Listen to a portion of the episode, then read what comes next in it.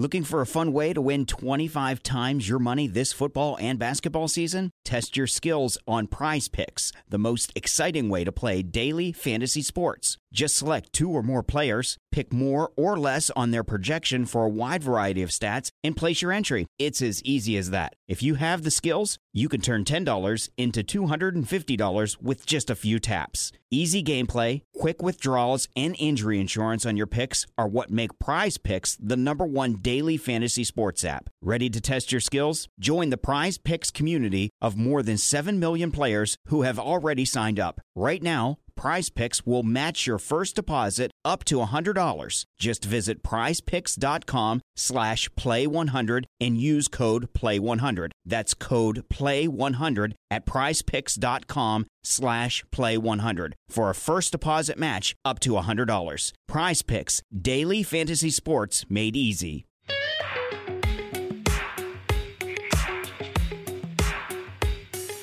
Hello and welcome to episode 56 of the Uncovered podcast. I'm your host, Behram Kazi. You can find me at Def Mango on Twitter. And with me, as always, is Jarrod Kimber. HCL Tech presents this show. They're about Dartner and partnerships. Plus, they love cricket. So here they are. So, Jarrod, Afghanistan have defeated Sri Lanka comprehensively in Pune by seven wickets. They've won back to back World Cup games and they now have three wins out of six. And look, this squad is littered, not littered, but it has a couple of really, really good cricketers, right? Some superstars in Rashid Khan, Rahmanullah Gurbaz, Mujib, Nabi. These guys have been around. They have IPL experience. They've played mm. top quality cricket, right? But tonight it was Rahmat Shah who scored a 50 and then Azmatullah and Hashmatullah, they were unbeaten with half centuries till the end. And earlier in the game, Fazalhaq Farooqi took four wickets, right? So how amazing is it for Afghanistan that all of their squad players, more or less, are turning up when the occasion is as big, big as it can possibly get. And they've contributed to all three of their victories, which have been convincing. They haven't mm just been, you know, great escapes. They've been solid victories. I don't think I, I don't know. I don't have it in front of me, but I don't think any of their players, batters, have scored over 250 runs, and any of their bowlers have more than 10 wickets. Does that sound yeah, right? I think, as I say it out loud, I think it's right. Unless unless yeah. someone went past one of those marks uh, during the game and I missed it today, but um, that is exceptional. It's a little bit terrifying because if I was working as an analyst for them, I'd be like, kind of want two guys to have 350 runs at this stage. And I like one of my bowlers to have, you know, 11, 12 wickets. Um, but it means everyone's chipping in. It's like the anti England or the anti Bangladesh, right? Where you're just like, mm. do they have a player in form? Or you're just like, well, no. Afghanistan don't have anyone who is lighting this World Cup on fire. They're not winning because Rashid is taking wickets. Then they're not uh, winning because Gurbaz is, you know, running, uh, you know, running right up the top, or anything like that. Literally, like today, they were probably going to be a batter down uh, when their wicketkeeper got, got his injury. Hmm. We assume. We don't know if he's going to come in. But, um, and even then, you're like, yeah, but they've probably got enough people to chip in now. And that's a huge change, right? And, and his batting saved them in one of those wins. Um, no, look, it's excellent. Uh, the way that they might be ideally set up to be the sort of team that can chase those middle scores in a way mm. that Bangladesh maybe was like that back in in in, in a similar similar period for them, where you're just like, yeah, because eh, you know if you're if you're South Africa, obviously, um, you have other issues when it comes to chasing. But if you're Afghanistan, you don't really have those kinds of worries. You just like they must have known for generations they never had any good batting, right? Or or internet top level international quality batting is what they never had it would be hard pressed now to say that they don't have that. Gurbaz is a proper talent, as you said. Then they've got what four other guys, maybe even five other guys who you just like. If if those guys all average between thirty five and forty five, maybe slightly slow strike rates for some of them, mm-hmm. that seems perfectly reasonable, and, and you know would would certainly help them. So it's um it's an exciting time for them, and yet in some ways, it's their least exciting time, if that makes sense. Yeah, I, I, suppose so because the way they're playing like composed cricket, it is mm. rather new. And uh, like you mentioned, of course, Gurbaz is there, but I think Ibrahim Zadran is really, really talented. We've spoken yep. about him on previous Uncovered podcasts. And then Rahmat Shah had a strike rate issue, did not seem to have one today. And then also, you know, Hashmat, he's consistently gotten runs and he's their skipper. He's playing with responsibility. The triple, that triple mat. We need a Nick because they've all got Matt in their name. I think that needs to be a, a thing. I think eventually they need to change the order slightly because I'd like it if they had the triple mat from four, five, and six, just from an aesthetic point of view. but yeah, no, you're right. I mean, there's there's so that's what I mean. You know, I mean, it, um, Ikram's played one innings, uh, mm-hmm. started outside of this World Cup squad. I've been raving about him for four years. Like when we're talking about probably Gurbaz as the one difference maker when it comes to strike rate, and then maybe a bunch of Shai Hopes. But to be honest, mm. West Indies would take a bunch of Shai Hopes right now. At least they know they're going to score 250 to 300 a lot. Oh yeah, absolutely. And I think uh, Azmatullah Omarzai actually he had a successful stint with Peshawar Zalmi in the PSL as well. So I had my eyes on him. He's been really impressive and pace bowling all rounders. You know they're akin to gold dust. So if Afghanistan can develop him into a good one, that will be great for them. Jonathan Trott. I read a headline today that he's taken the scenic route to coaching, which I mm. think was quite funny. And uh, yeah, they should probably build a statue for him in Kabul at this point. And then also Ajay Jadeja. Apparently, and I was reading a tweet by someone that you know, he's been hired specifically to talk to the Afghan batters about the mental side of things, right? So, how important do you think contributions by both these two men have? Uh, how, how important have they been for Afghanistan? Well, the way they're batting, you would have to give them credit. I think if you look between the cycles, there were trends that they were going in this direction anyway. So I think the chasers and the way they chased, we, we will give credit to the two coaches. I think the overall lift in batting you have to give to um, all of Af- Afghanistan cricket and finding a bunch of these players at one time. Mm. Look, Trotty, I mean, I've known him pretty well, kind of so, towards the back end of his career, worked with us at Cricinfo. Mm. He's obviously very close with George Dobell. And, you know, we, me and Trotty have a weird relationship. Do you, do you want the weirdest Jonathan Trott story that I yeah, have? sure. Does it involve Mitchell Johnson? It does not. No. So this mm-hmm. is.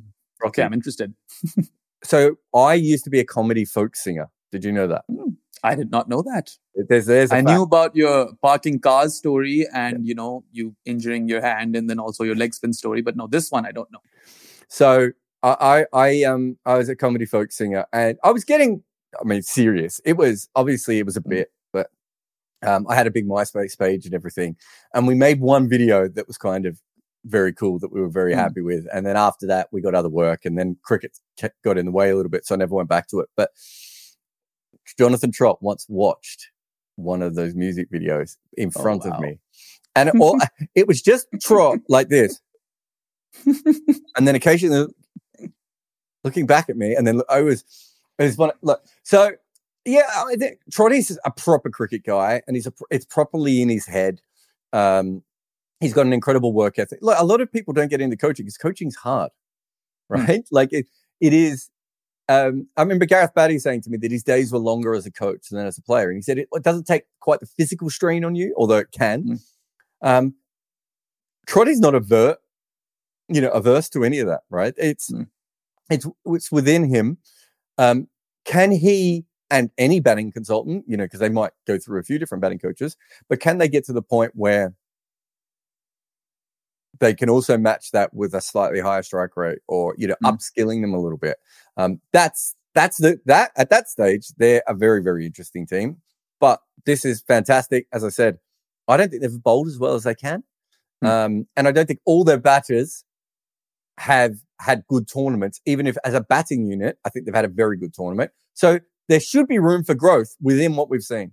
Yeah no there's definite room for growth. And uh, yeah, I mean, interesting story over there. Of course, we have some uh, people in the comments Amar, Ijaz, Darshan, Nihal Patel. Hello to all of you guys as well. And if you are watching, go and look for this video. Find this video of Jarrod singing. Uh, and yeah, we'll make it famous or something. And we'll probably have a podcast to just have him sing for us. But more important question, Jarrod. Um, three wins, six games, three to go. Outside mm. chance of making the semis or not? Nah? The Bangladesh game's going to haunt them, I think. I think mm. they're hmm. probably going to fall one short. One. So I just did the power list. I think they are a chance of winning two games. But if you told me they lost all three from here on in, I'd also be like, mm. I could see that as well. Um, ne- uh, probably for them, the worst thing that's happened is Netherlands have also got their confidence right at the moment. Yeah. So uh, I think they should finish. I think they should be saying, if I was Jonathan Trott, I'd be saying, look, we should finish with four wins minimum, right? So four wins minimum. We could do that. Let's go for six. Let's just throw it all on the table and see. Against Australia, just pick every spinner, you know, make everyone bolt spin. And then against South Africa, hope the toss goes your way. And they certainly have the bowling attack to, they have, they can put more pressure on South Africa than Pakistan did for sure. Oh no, absolutely. I mean, you and, and I, I could put more, more pressure on the Pakistan. For sure, absolutely. But I think um, you know the fact that they've defeated England and Pakistan and Sri Lanka, you know, all of them are former champions. They've lifted this trophy, and that will elevate Afghanistan's hopes as well that they could probably beat at least one of South Africa and Australia, and then hope to beat the Netherlands as well, even though I think that might be a tight game. But um, let's go to Sri Lanka now. Let's talk about them a bit. You know, they might have lost tonight, but they did defeat England not too long ago, mm-hmm. just, you know, this last week. And Pathum Nissanka and Sadeera Samra Samarawickrama have scored consistent runs for them. Dilshan Madushanka has been a bit of a revelation with the ball, really. He's silently had a great World Cup. And Angelo Mathews is back. And uh, he came and took wickets up front versus England, took two wickets, and then also forced a run out. And yeah, is it a bit comical, the whole Mathews situation? Are you a bit surprised that he's here taking wickets at the World Cup? Oh, I mean, he should be surprised he's taking wickets at the World Cup. Um, everyone in the world who knows who he is should be surprised. Um, so Estelle, um, who's joining our network very soon, but mm-hmm. Estelle um, uh, did the maths for me, and I think it was the second game. Their average age was 26, and mm. uh, they've moved, managed to move that up over four, five games to 29 um, which is quite the jump, really. Yeah. She was like, it's not that much. I was like, Estelle, that's huge. That's three years per person. Right? that's um, true. You know, Karunaratne was in the side. I was like, I'd, I'd forgotten he was over there because they tried mm. everyone else at that point. Um, I honestly did not understand why they played him today. Like, might as well just go with Kusal Perera, even if he doesn't get runs. If he does click, he could potentially win you the game. Look, uh, the one thing I would say is that I think I set up they lost their first two games that they should use this as experience for the World T20 in um, USA and, and, West Indies. And I didn't talk to anyone in Sri Lankan cricket about about that and what they were thinking, but I think they were thinking, oh, all we need is a is a bit of a messy round robin stage, and we can still get through. And I think they've been vindicated from that by that. Um, however, they just played a 29, the average age of 29. That's a very, that's a peak, that's a team in hmm. peak, right? And they yeah. got beat by Afghanistan, and they weren't really in the game after the was whenever Mendis went out. I can't remember when that was, but twenty fourth over twenty eight. It was over. a double strike by Mujib that really, you know, got them. Yeah, so Mendis tries to play the big slog sweep. He gets caught fine, and then they just fucking gave up after they mm. just didn't make any runs. Yeah. Other than Gurbaz's wicket, and maybe there's a little there was a little spell. Maybe Chameera might have bowled it where they looked okay. They never Rajitha really bowled decently as well. Was and, it Rajitha? Uh, it might have actually been yeah. I was thinking about. I can't remember. It was one of the se- right arm seamers bowled a really a good little micro spell, and I thought, oh, maybe they get a wicket here. But the point is, like they've played an experienced team here, and Afghanistan mm. have absolutely slapped the ass off them. Right, so. Yeah. Um, that's a horrible sign for Sri Lankan cricket. As you said, they won a game not that long ago. I thought looking at their schedule, they would do okay in the middle and they would struggle at the beginning and the end. I still kind of feel that way. Yeah. I mean, uh, had they won today, you know, they could have dreamed to make the semis at hmm? least. Mm-hmm. But now I think that dream is pretty much over. And uh, Champions Trophy qualification also might come in the mix. But we'll get to all of that fun stuff after a break because there's lots to discuss. You're watching Uncovered with Jarrod and Behram. And yeah, see you after the short break. Brought to you by Wicket Cricket Manager. Own, control, strategize, play, compete, win, and lose on Wicket Cricket Manager. Hello and welcome back to episode 56 of Uncovered with Jarrod and Behram. And just before we get into, you know, more discourse, Ijaz Ali is over here and so is Ritwik Tiwari. You guys have got some questions, but we've got a lot to discuss. So if you really want your question answered, send a super chat and we will be sure to take it. All right, Jarrod, We were talking about how ODI cricket is on the back burner and the Champions Trophy, which is scheduled for 2025, well, the ICC have announced that the top seven teams plus Pakistan from this World Cup will qualify. And all of a sudden now, the likes of England and Sri Lanka and Bangladesh are probably having some sleepless nights. It's just ridiculous that we're suddenly in the middle of the tournament and they would announce that. Like, it's. I've, I've probably told this story before, but when we did Death of a Gentleman and they mm. had think they had three media staff, the ICC, billion dollar organization, three media staff. And um, one was doing like maybe the under 19 World Cup. Another one was had a family bereavement and um, was back home in Pakistan. And mm. the only person who was actually working was um, Usman Samiuddin's wife, who I think might have just like been a temporary person. And she had to do the big three takeover press conference. Uh-huh. Right. And so I understand they don't have a lot of staff if things go wrong. How the hell would they wait until this tournament happened? And also, like, it just seems like it's so bizarre that they're about to have a meeting about the future of ODI cricket, and yet they've already decided that the Champions Trophy is going ahead, and they've already decided what the format is. Mm-hmm. Shouldn't that be at the meeting they were about to have? If that is the case, it's just I don't know what to do with this, Behram. I don't know what to do with the the information here, and also. Let's say you come to a World Cup and let's let's imagine England are being bad now because they're all injured. Not the case. I know they've had a couple of mm. injuries, but it's not the case. But let's say they came to this World Cup and they just kept getting injuries. Maybe they got injuries on the day, and so you know, a bit like New Zealand, they could only pick three bowlers or whatever. You know, mm. they're making Sam Curran bat at four, right? Um, and then halfway through the tournament, they were suddenly told, "Oh, by the way, the next tournament you may not go to because of how bad you're being in this one." Like, it's just it's pathetic in a sport of this size to be so stupid so consistently. And yet we manage it, mate. We manage it. Yeah.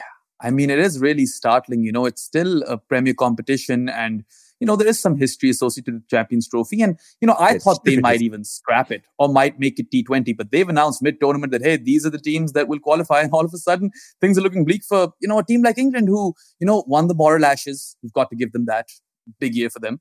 And then, um, yeah, I mean, now they're on the cusp of losing out on a spot in one of the major tournaments where they have created you, the game. What do you think that, that, I don't mind them losing out because mm. that's fine, but they should have known beforehand if they were going to lose mm. if they were going to lose out. But w- what do you think? It there are some countries this is would really bother them, but I mm. wonder if it's going to make even much of a big deal. Uh, like I really, I'd be interested to know if England do end up as the ninth team. How the England media handle it and everything else because you know if this was Pakistan or Sri Lanka or India, um, Australia, you know there are some countries that would be absolutely, you know, Bangladesh, they'd be furious, yeah. right? And Bangladesh might still be the furious one because they should finish mm. last in this tournament the way they're playing. Um, Pretty much. But but you know I do wonder like what their reaction will be. I, I can't even put a finger on it, but you know I, I can put a finger on it. They're going to say that it's a useless format. It's dying. There's no point. We've got yeah, to focus I on need, test cricket. I need to talk about that. That's really interesting because I've said the exact same thing as a bunch of English journalists, hmm. and mm. and people are suddenly like, "Oh, England, um, uh, now they're not doing well in ODI cricket." I'm like, "Wait a minute, me KSR and you, so there's an Indian, a Pakistani, and Australia before the tournament. We're talking about this, right?" Yeah. And the round robin thing, everyone was talking about that in 2019 about how it was a stupid format. And everyone's been hmm. talking about bilateral ODIs suffering for, I don't know, since 2012. Um, mm. It's really interesting that the English press are getting attacked for having the same opinion as many people in many other presses around the world. But uh, you're right; they'll be seen as whingers, and maybe some of them will whinge. I'm not. I'm not I, I don't mm. want to. I don't want to say they're not going to whinge. um, I'm, you know, might want to wait for them to start whinging. I don't think they've been whinging so far. I think they were saying that this tournament is is badly designed. It is. Mm. Um, ODI cricket is struggling. It is. Uh, but yeah, no, no, you're right. Uh, you know, but again, it's a Champions Trophy. It wasn't always called the Champions Trophy. Um, mm-hmm. It was cancelled one, twice, twice. I think it's been cancelled. Certainly I once it so. was completely cancelled. Mm-hmm. Um, I think India Pakistan making the final in 2017 probably gave uh, India winning it in 2013 and then um, India Pakistan in the final in 2017 gave it a huge boost, right? Mm-hmm. But do you know what mate, no one has been commenting to me saying, "Oh, why didn't we have one in 2021?" And you know, what's what's the future with the champion? No, and I get asked. Um, I've been asked about fucking Sky's ODI record and Shadab Khan's bowling 40 times each, and no one has said to me. Whereas back in the in when I used to take the piss out of the Champions Trophy between 2010 and 2017 so many people. I can't believe you're talking down about our favorite tournament and all this sort of stuff. No one says that anymore, and so it has. changed. I think the perception of it and the reaction to it has changed quite a bit. Yeah, for sure. I mean, I definitely don't miss it, and Pakistan is the defending champion, so I still don't miss it. I think the white coats are my only favorite, like oh, fun part of that.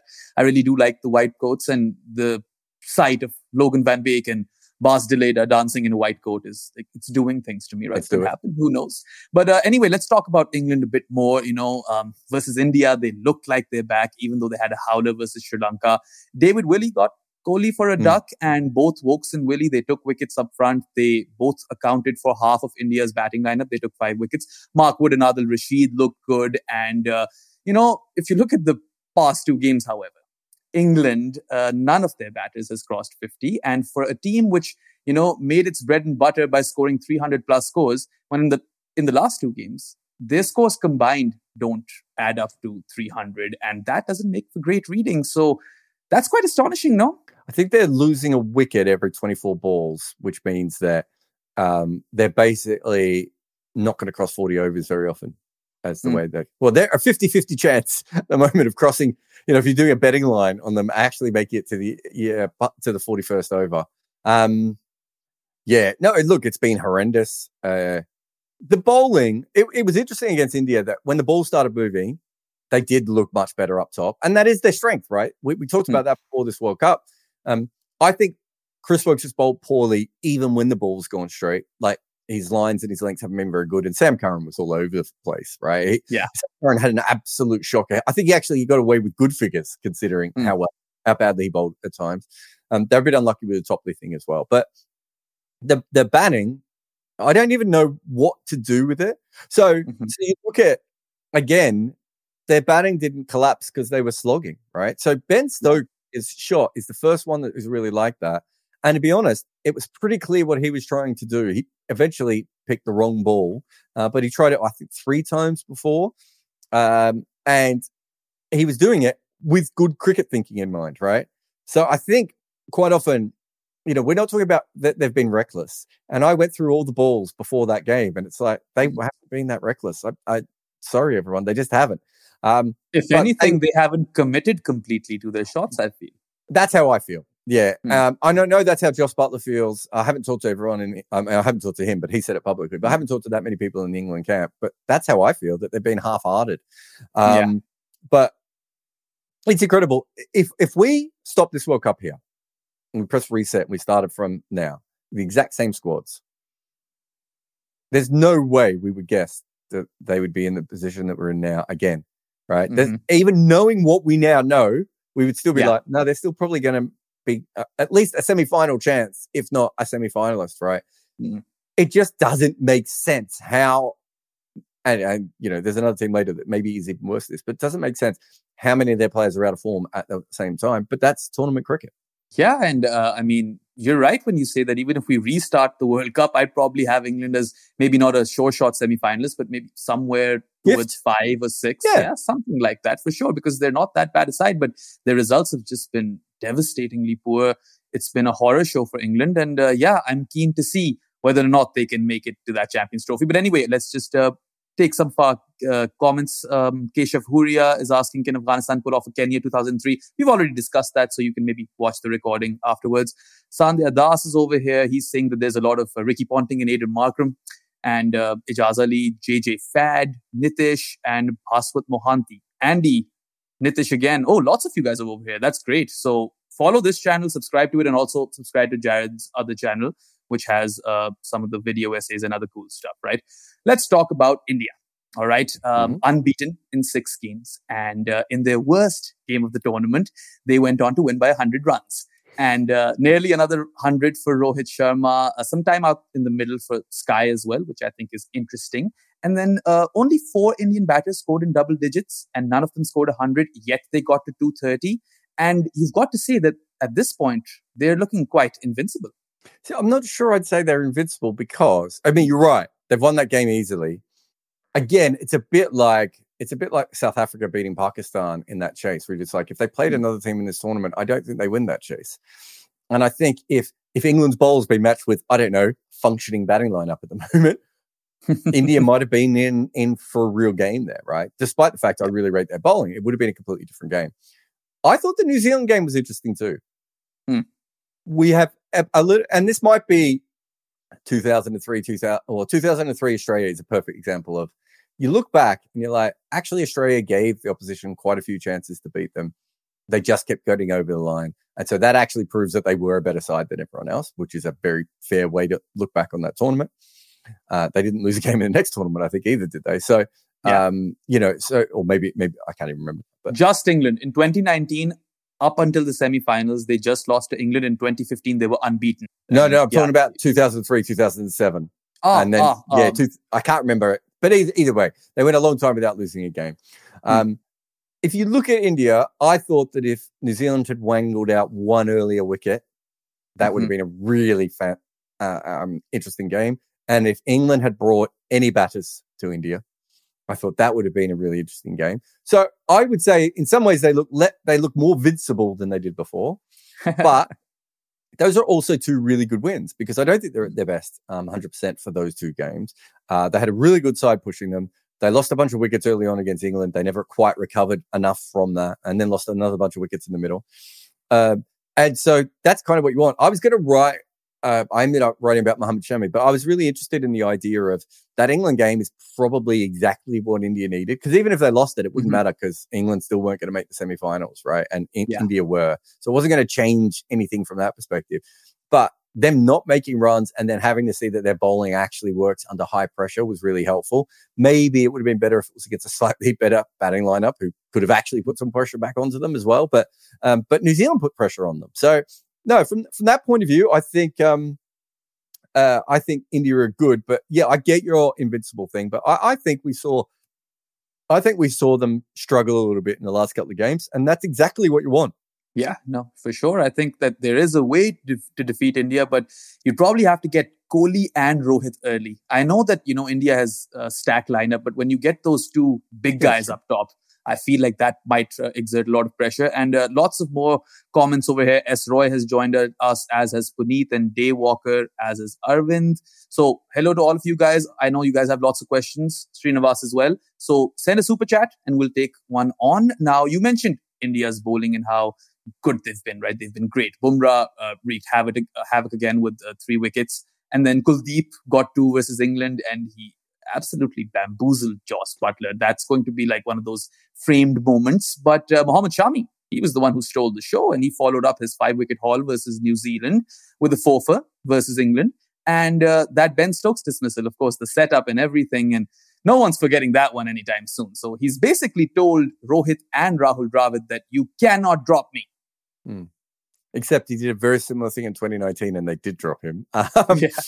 I think he's bowling better now than he did in 2019. Um, yeah, I, I, th- I think it probably makes sense to keep him in the side. At this stage, he's jumped Siraj, hasn't he? Uh, yeah. He's, he's looked better than Siraj.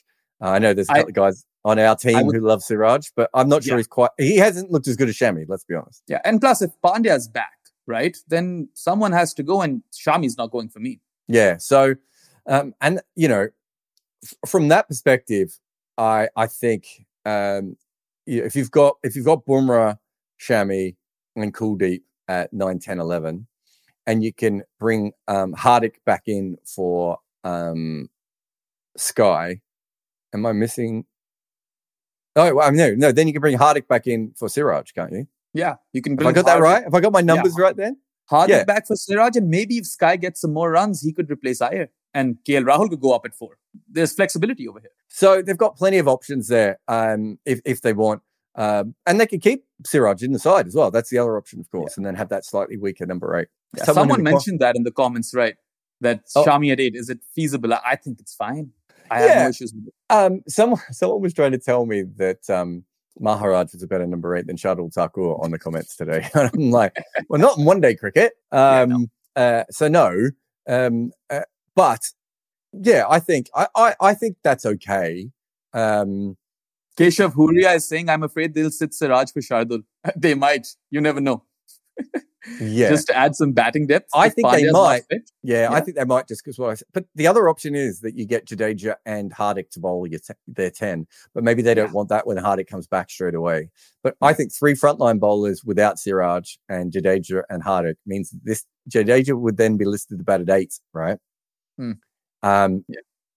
And Hardik was bowling pretty good before hand. It doesn't give them much um, backup bowling, which is, you know, but then they've got Virat for that, right? Yeah, of course, of course. That's the seventh bowler, uh, right arm fast. But uh, I think uh, it's interesting because Hardik is injured and we don't know if he'll be able to bowl the same way when he comes back. Uh, we've got Baburao Apte in the comments who's asking what's happening with the PCB. I've got that just stay tuned. We'll talk about that later. And uh, yeah, all of you guys, thank you for all your questions. But we've got to talk about 10 teams and we have to do it at a certain time. So if you really want to ask a question, send us a super chat. At this point, I think we should probably take a break. And yeah, we'll you'll catch us uh, after this break shortly. You're watching Uncovered with Behram and Jarrod. This is brought to you by Wicket Cricket Manager. Buy, sell, and train with your team right on your phone. Welcome back to episode 56 of Uncovered. You're with Behram and Jarrod. All right, another team who is making waves in India is the Netherlands. And they got an absolute hammering at the hands of Australia, but then they defeated Bangladesh courtesy of yet another fighting innings from their captain, Scott Edwards. They've made it a habit to recover after losing quick wickets, which I think is phenomenal. And then Paul Van Meekeren, you know, he was an Uber Eats driver four years ago. And now he's taken a four wicket haul and won Netherlands a World Cup game. So if I'm the Netherlands right now, Jarrod, I'm probably thinking, hey, there's an opportunity to qualify for a Champions Trophy right now. Yeah, they're probably too far back to think about the semi, aren't they? Yeah. Um, probably net run rate, especially with the Australian game. But yeah, I think you're right. I, again, I think I think if you look at them compared to Afghanistan, Afga- what Afghanistan's done is more replicable. Hmm. Replicable? Mm. Yeah, I think that's replicable. Yeah, I think that was the word I was trying to say. I'm not sure what. I said, but proper tongue um, twister. Yeah, but you know, I do think that there's some issues there. I mean, there. I think it's their number two opener is averaging about the same as their number 11 at this stage, which is probably Van Meekeren. Yeah. And like, mm-hmm. be fair to Meeks, not sure that's his, uh, not sure that's his strong point. Um, they basically made runs out of the number three position and the number seven position, which is yeah a remarkable pattern. Um, Max but, O'Dowd probably spends more time shampooing his hair than out there in the middle at this yeah. point. Look, he had two great World Cups. He was bound, bound to have one where he slipped back a little bit. Uh, unfortunately for him, it's the really long one. So no one will hmm. remember the other two when he was good. Um, but yeah, I think if if I think they're going to aim for four wins, right? Who are their next two games against? I know I looked that up earlier. They've remember? got one versus Afghanistan, which they have a decent-ish chance yeah. of winning. If they can get power play wickets, they could catch them, you know, and I Netherlands are really good.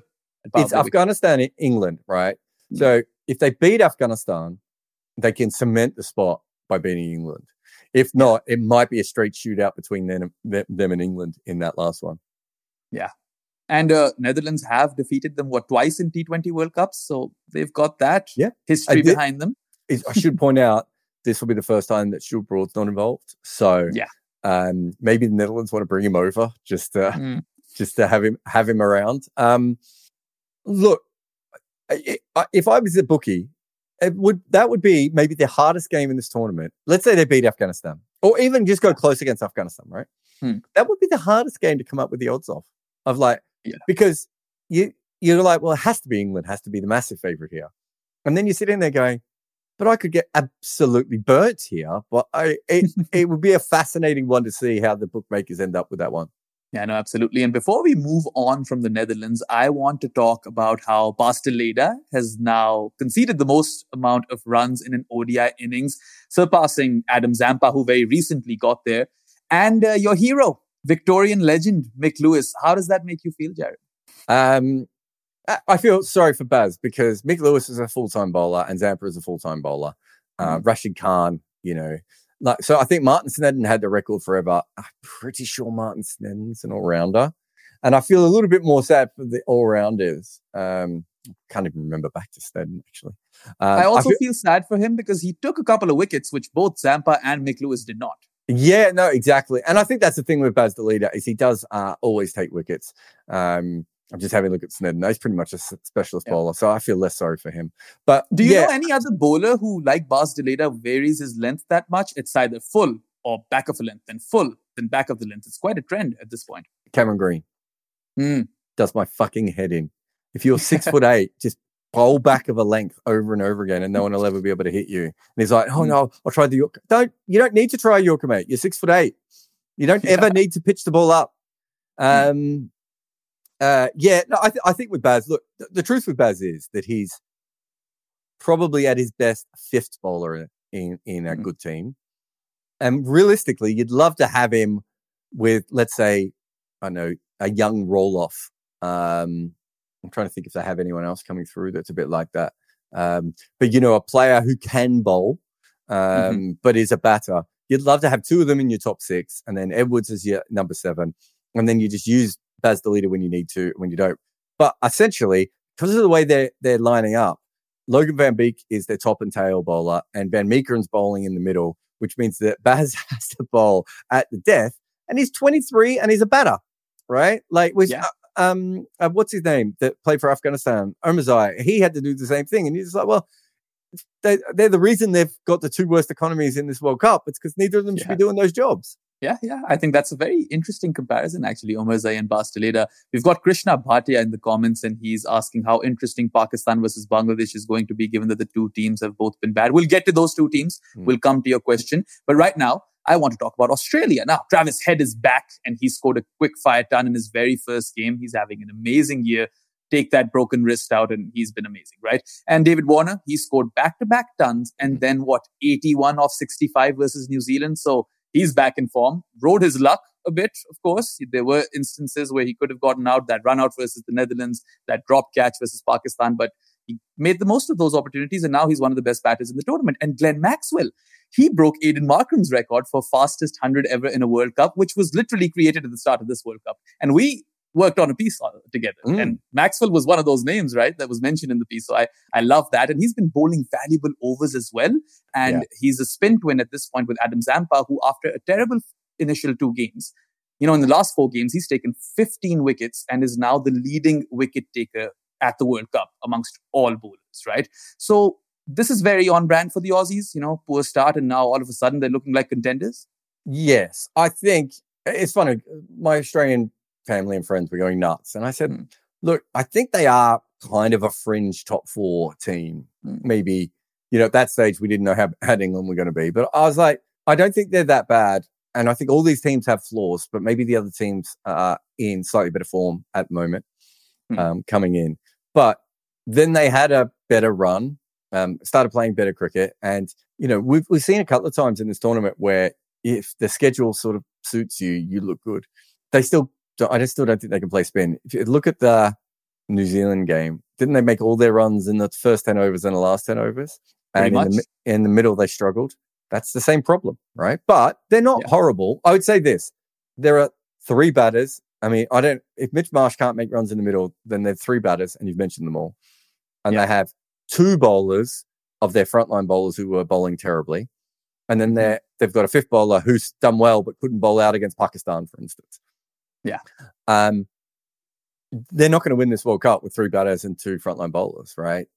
Cummins and Stark have to get better, and someone in the middle outside of Maxwell has to start to make runs, whether it's Smith or Inglis or if they keep playing Labuschagne or Green or whoever it is. You can't win. They're just not good enough to win the World Cup with five players against India, South Africa, and New Zealand. Yeah, yeah, I think that's uh, sound logic and uh, interesting with Smith and Marnus, right? They got 50s versus the Netherlands, but they looked extremely poor versus New Zealand, and those conditions were pretty good for batting, right? So they should have gotten runs. And uh, yeah, I mean, I don't know, Smith at four, Marnus at five, or either those guys in the middle order. It just doesn't, you know, sound great to me. What's your take on it? Especially now because Head's back, he's going to mm. open, and they're not going to drop Mitch Marsh at this point because he's gotten runs.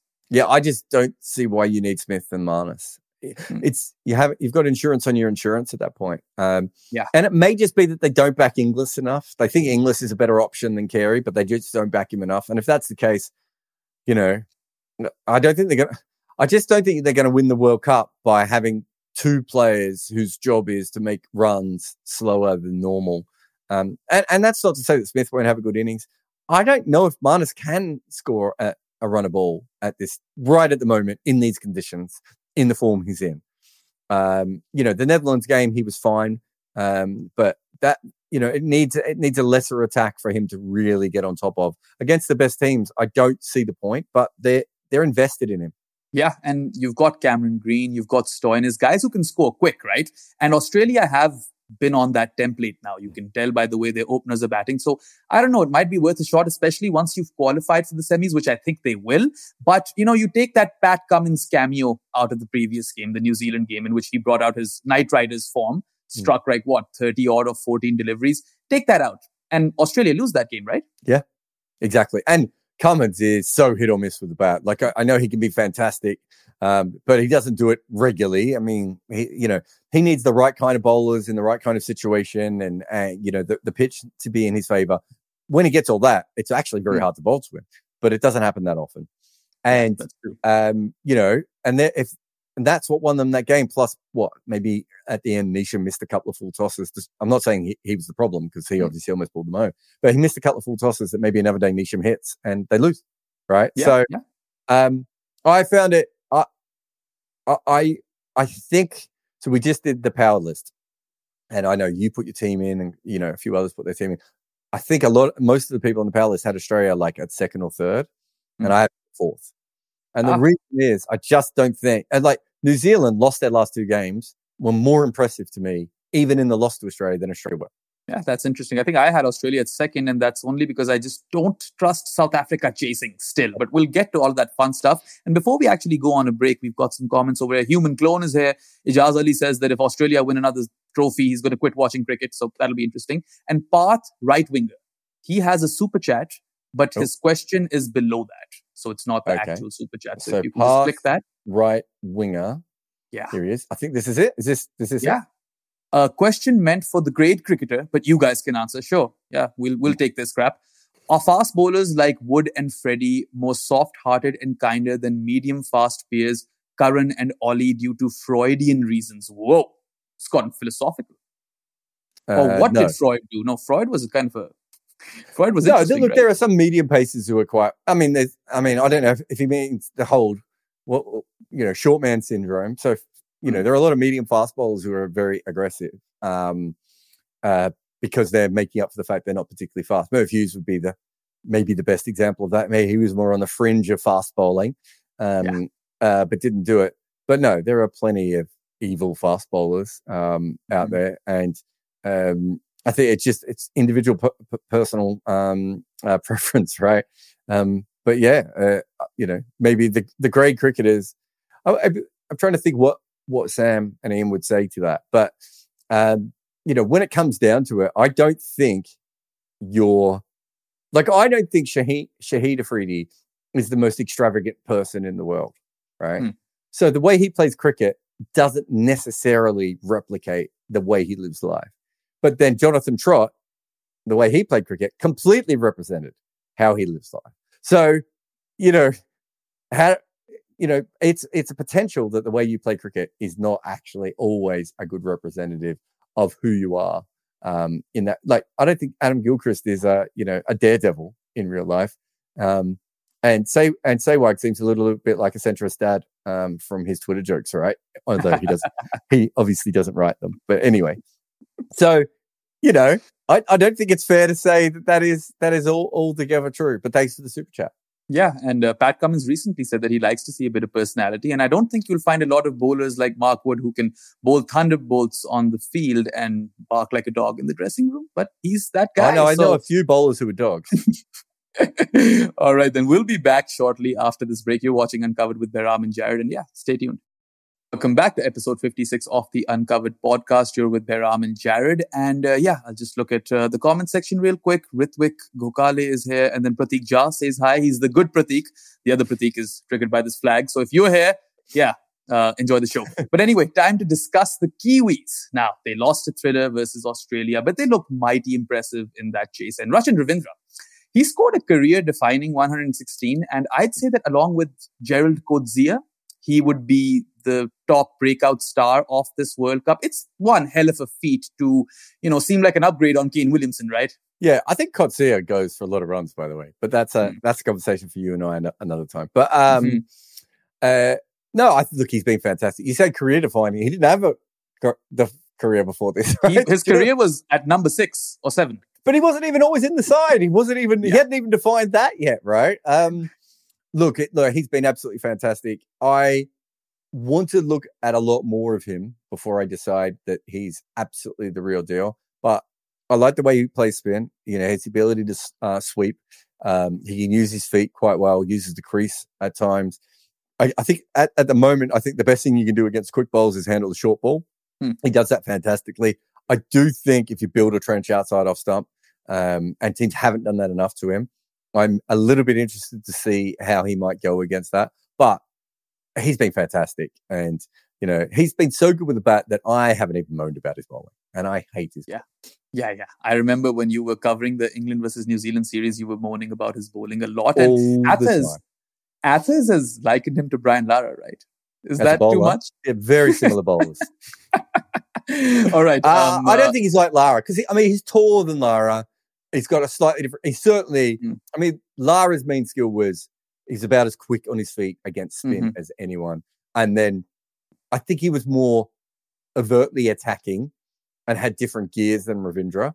Um, I don't think Ravindra's going to be anything like Lara, but mm. he's a left-hander, and as I said, the short the short ball and multiple options against spin are the first things I look for in an international batter at the moment, and he's certainly got them.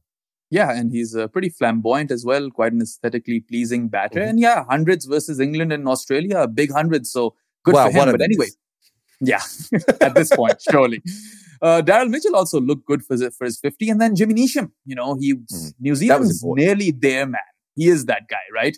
And uh, I was surprised not to see a tweet because he was batting at 58. He looked like he's going to win them the game. Then, like you mentioned, he got what out on a full toss, which mm. really shouldn't have happened. Or well, he missed a few full tosses, that's for sure. He might not have gotten out on a full toss. I can't remember got, Didn't yeah, he get run out again? Wasn't it like the World Cup?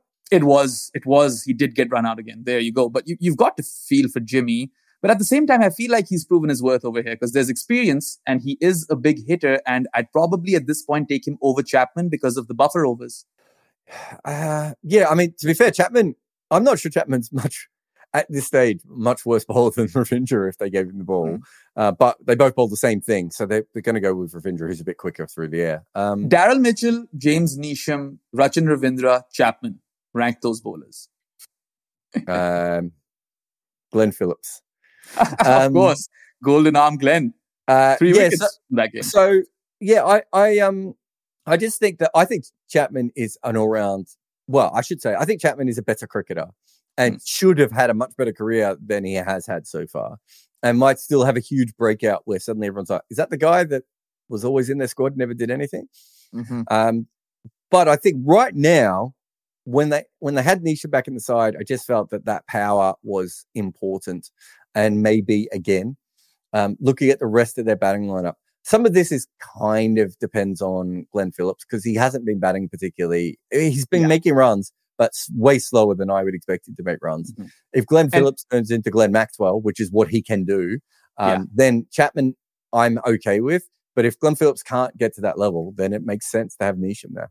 Yeah, and uh, I think Phillips in the one score that he has was aided by Afghanistan's catching. So there's that bit as well. But I, I'm a big Glenn Phillips fan, so I want to see him play every game. Anyway, we got a couple of super. Oh, I'm not saying again. drop Glenn Phillips. What I'm saying mm-hmm. is, like, if Glenn Phillips is going nuts the way he can go, then yeah. Chapman makes more sense um, rather than Neesham.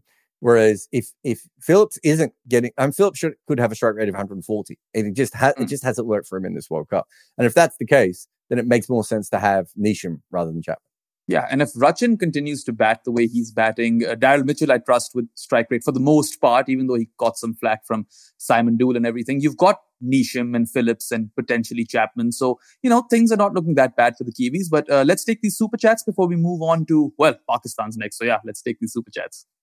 oh, super chat. Sorry. That means I have to yeah. do something, doesn't it? And now I yep. understand why you were saying that so aggressively mm. at me. Oh, uh, Pratik Jha sent a super chat? Yes, no, he didn't. He did? Oh, he did. For Behram, in a Cricinfo Mag uh, article, a teammate said about Iftikhar that he can't bat, can't ball, can't field. This was during his first coming. What changed? Was the teammate being cruel? Seems like he's not liked much in the team even now. No, no, no. Iftikhar is uh, very much loved. Everyone thinks he's a pop culture icon. He's got this cult following at this point. I don't know if you've come across Ifti Mania. And I think he's an improved cricketer. Look, when I saw Iftikhar first, back when Misbah brought him in the test team in the 2016 test series versus England, I pretty much thought the same. I was like, you know, he's a bits and pieces player mm. to quote Sanjay Manjrekar, but he's more than that now. He's the one guy in Pakistan's 11 who has big boy power. Doesn't seem like anyone else does. And uh, his bowling has been better than the other spinners. And I've always trusted him as a fielder. I think he's a good slip fielder and really good in the deep. So I don't know who this uh, former cricketer or teammate was, but he's got this wrong for sure. Well, I mean, it depends on when that was, though, because mm. to be honest, uh, I've said this before. I worked for his agent and they were mm. trying to get him work, and it took.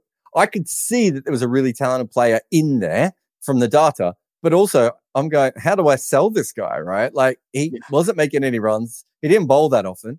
Um, you know, he was weird. In the last two years, he's a completely different player. And, you know, I think that is um I think that is, you know, very, very fair that that he's done uh, that he gets the credit that he should. Um, Yeah. and he's certainly been absolutely fantastic um, of recent times, but he wasn't fantastic for a long period as well. Yeah, yeah, for Um, sure. And I I think, think it's the got- T20 uh, stuff that's really brought him into the limelight.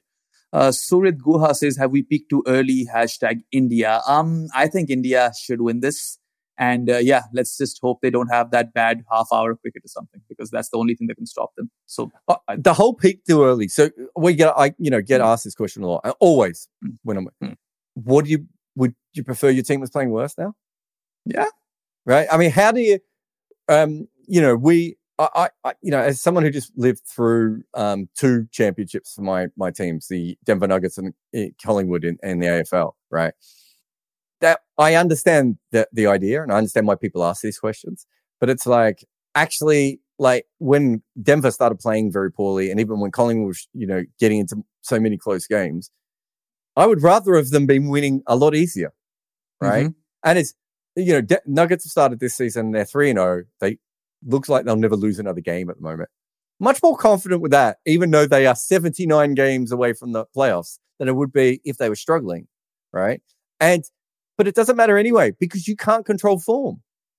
Yeah. Right? You can do little tweaks and maybe you can get people up at the right time and, you know, Olympic athletes and that sort of, but ultimately you cannot control form. So this is just it's something that people shouldn't worry about as much as they do. And I understand why they do. Yeah, that's fair. Question for both. If an umpire turns down an LBW call, assuming an inside edge, and it's sent upstairs where no edge is detected, but there's an umpire's call, should it still be considered an umpire's call? That's a fantastic question. But uh, as things stand, yeah, I would say it should be. So if an umpire turns down an LBW, assuming an inside edge, and it's sent upstairs where no edge is detected, but there's an umpire's call, should it be considered an umpire's call? Uh, I, is it? Uh, I'm very confused here because it, He it- might be alluding to the Haris Rauf LBW versus Shamsi because I think the commentators were talking about how the umpire might have thought there's an inside edge, but that's just conjecture, right? The commentators aren't talking to the umpire. It could have he could have thought it's sliding down leg. So I don't know about that one. I think that Yeah, I mean, I think the if the umpires pass on that message, um, that's fine. Um, I would have to look up the whole umpire's call thing, but I'm not yeah. really that worried about it in, in this Hmm. particular case. Um, I think we've Yeah. got a couple more actually. Yeah, we got tons of super chats. You guys want us to go long today. VK, India and Sunrisers Hyderabad fan over here. Really don't understand the hype around Glenn Phillips. Any stats performance, you have to back your opinion on Glenn Phillips. Well, I'm going to go on rant over here. Man can bat, hit big. He can bowl, has a golden arm. He's a terrific fielder. He can keep wicket. Why would you not want to have a player like Glenn Phillips in your team? That's just too much for one person. Uh, yeah, I don't think anyone should be. Um, uh, I don't think anyone should be looked down upon because of how they go for SRH, because there are plenty of reasons why that goes to shit. But um, he's he in uh, T20s, he's got a, a tweet, T20 internationals, Hmm. Got an average of 32 and a strike rate of 146. Hmm. Right, that's from uh, 63 T20 internationals. So if you're asking if I've got any stats, yeah, look, I don't think he's what 26. Uh, Mhm. I first started watching him when he was about, uh, he must have been about 2021. He he is one of those next level players. If if he goes on to have like a Heinrich Klaasen breakout, I would not be surprised at all. Um, his his power, his striking ability, his footwork, the way he thinks about the game, it's huge. Now he might not bring any of that together. There's a lot going on in his in his mind, but you have a look at him right across. Um, you know, he averages over 40 in first class cricket. Uh, I don't think he's as suited to one day cricket in general, uh, but he's still going at 32 with a strike rate of 90. I think the biggest issue for him is he hasn't had a big tournament, include the IPL in that, but he hasn't had a big World Cup. Um, and I think that's an issue for him and may not be pressure, just could be just dumb luck. But I promise you, if you see Glenn Phillips in, in full flight, you will understand why New Zealand keep picking him and everyone else. And if you think about Glenn Maxwell, players who play that way sometimes just take a little bit longer to develop anyway. Um, and they do need more special care. And if you compare it to Mark Chapman, I think Mark Chapman's a very good cricketer and could go on to have a, you know, a fine uh, career with New Zealand. But Mark Chapman's ceiling is nowhere near Glenn Phillips. Glenn Phillips' ceiling is rare air, right? If yeah. he gets it to work, it is a different level than most players can even dream of. Yeah, I think that's it for the super chats because uh, I believe there was one more, but I think uh, Surit was just saying that he he loves the podcast. No, we did Surit. I think yeah, we did yeah. it. He had he, he sent us money twice, but his second message was just love for us. So so that's great. Oh. We love you too, Surit. And um, all things cinema podcast clarifies that he wasn't uh, referring to the Haris Rauf dismissal. So yeah, uh, sorry about that, but I think we answered your question. And maybe we'll have uh, footmarks on umpire's call one day. You know, you never know. We might. I, I think that. I've already done an episode on it mm. in general. I think a lot of people just mis- misunderstand what umpire's call is. Umpire's mm. call exists because there is a lot of uh, gray area around the prediction software. And essentially, Hawkeye are the ones who are very happy to have umpires call. And they're mm. the ones telling you that the technology is not that great when it comes to uh, little changes. So, a perfect mm. example was who, who was given out in the, was it Bubba? No. Was it a South African who was given out LBW? Oh, Rassie. Rassie was given out, which really yeah. did not look like LBW at all but it was two umpire call, umpires calls. Yeah, but was that the one where they put up the wrong decision, then put up the right yeah, decision? It yeah. was missing for like a fraction of a second, and then they changed the thing. So the perfect explanation of this is that when they first put it in where it, they thought it hit his pad, they got it wrong, and that suggested it was missing. When they mm. updated that, it was hitting. Right. That is why we have umpires call because we're actually saying, well, the umpires also have information here. Um, and we want to put those two things together. And it's a really good thing, but it's, it's never been explained correctly by commentators. Most commentators don't understand DRS, right? Yeah. And uh, I think Harbhajan Singh was uh, quite vocal, and a lot of people were saying even if it hits like a little bit of the wicket, it should be out. But then again, there's technological deficiencies over here. So exactly. So Haw- Hawkeye would tell you that the reason that isn't the case is they are not that sure on their technology, right? Hmm. It's it's got a predictive element, and the and the cricket pads crumple. So yeah. it's actually hard to tell exactly where the ball hits. And so in that situation, if it hit there, it was missing. But if it hit there, it was it was um, going on to hit the stumps. That's the difference, right? So anyway, who yeah. we got? Bangladesh. Let's do Bangladesh. We got Bangladesh. Uh, you want to do them first? I've got Pakistan and South Africa as well. Uh, Bangladesh. Um, I think they've been the worst team in this World Cup. Really yeah, disappointed I mean, with them. I thought they were fantastic in that first game. I would say they have one player at the moment who is in form, which is Mahmudullah, and they're keeping yeah. him so far down the innings that it doesn't matter, right? And I, I refuse to talk about a team who won't actually promote the guy who can bat ahead of all the other people who can't at the moment. So they're out. They're done. All right. Who you got? Pakistan. Yeah. All right. Yeah. So uh, I don't know what to say about Pakistan.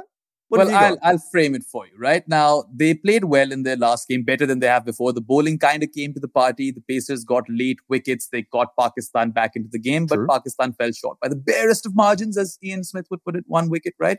Lots of heartbreaks. And first time ever, Pakistan's lost four World Cup games on the bounce, which I think is important.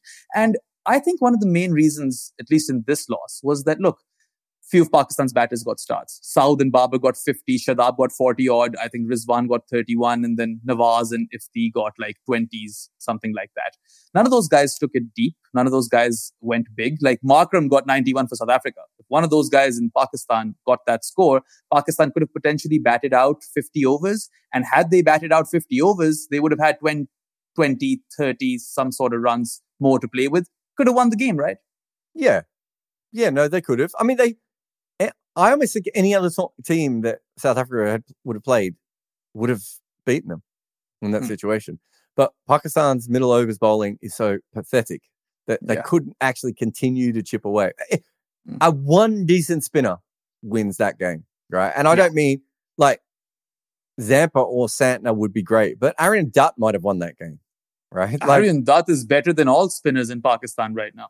Do you know what I mean? Adil Rashid mm. would have won that game. Mm-hmm. Um, you know, uh, maybe Moeen might have been more handy in that situation. Yeah.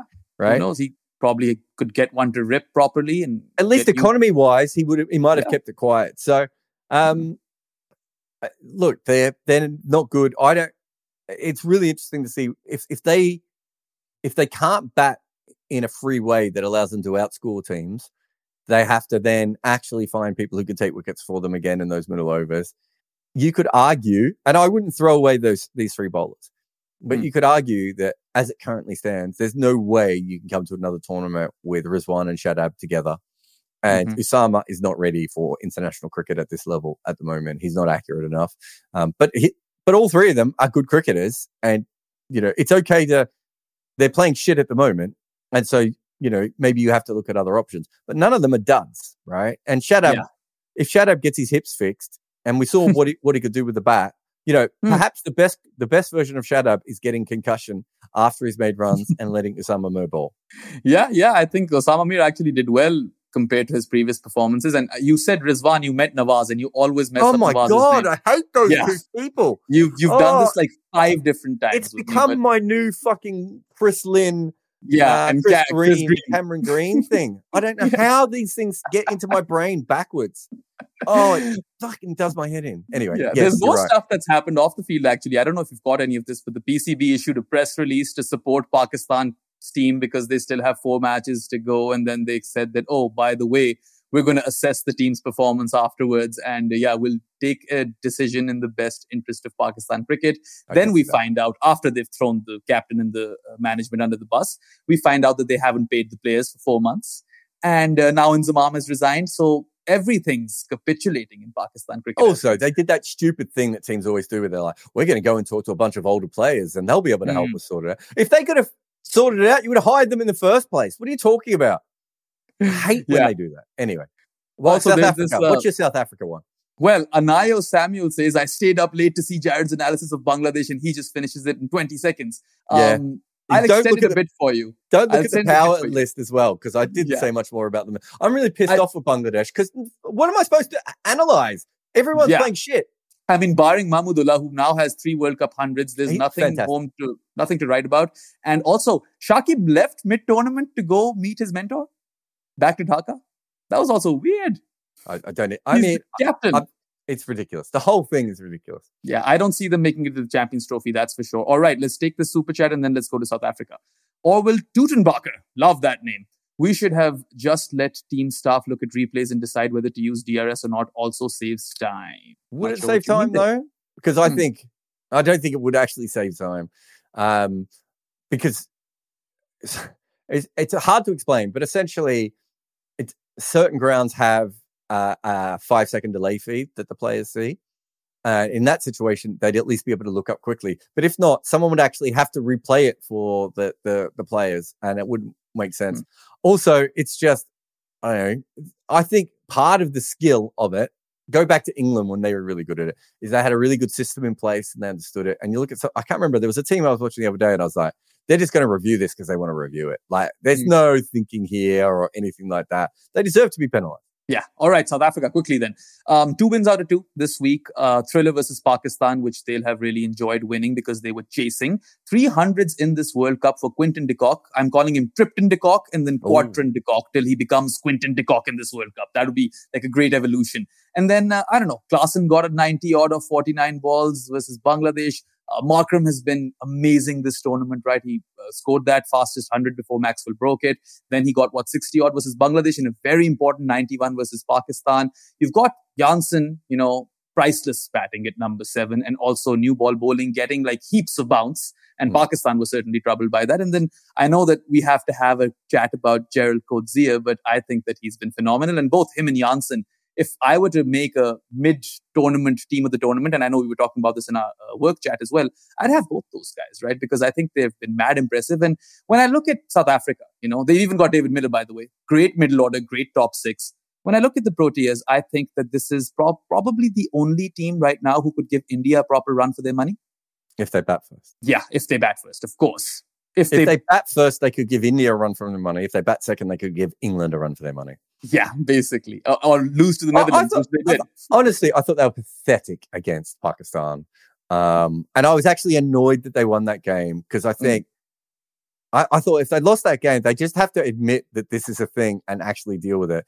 They were pathetic against Bangladesh for not fucking chasing.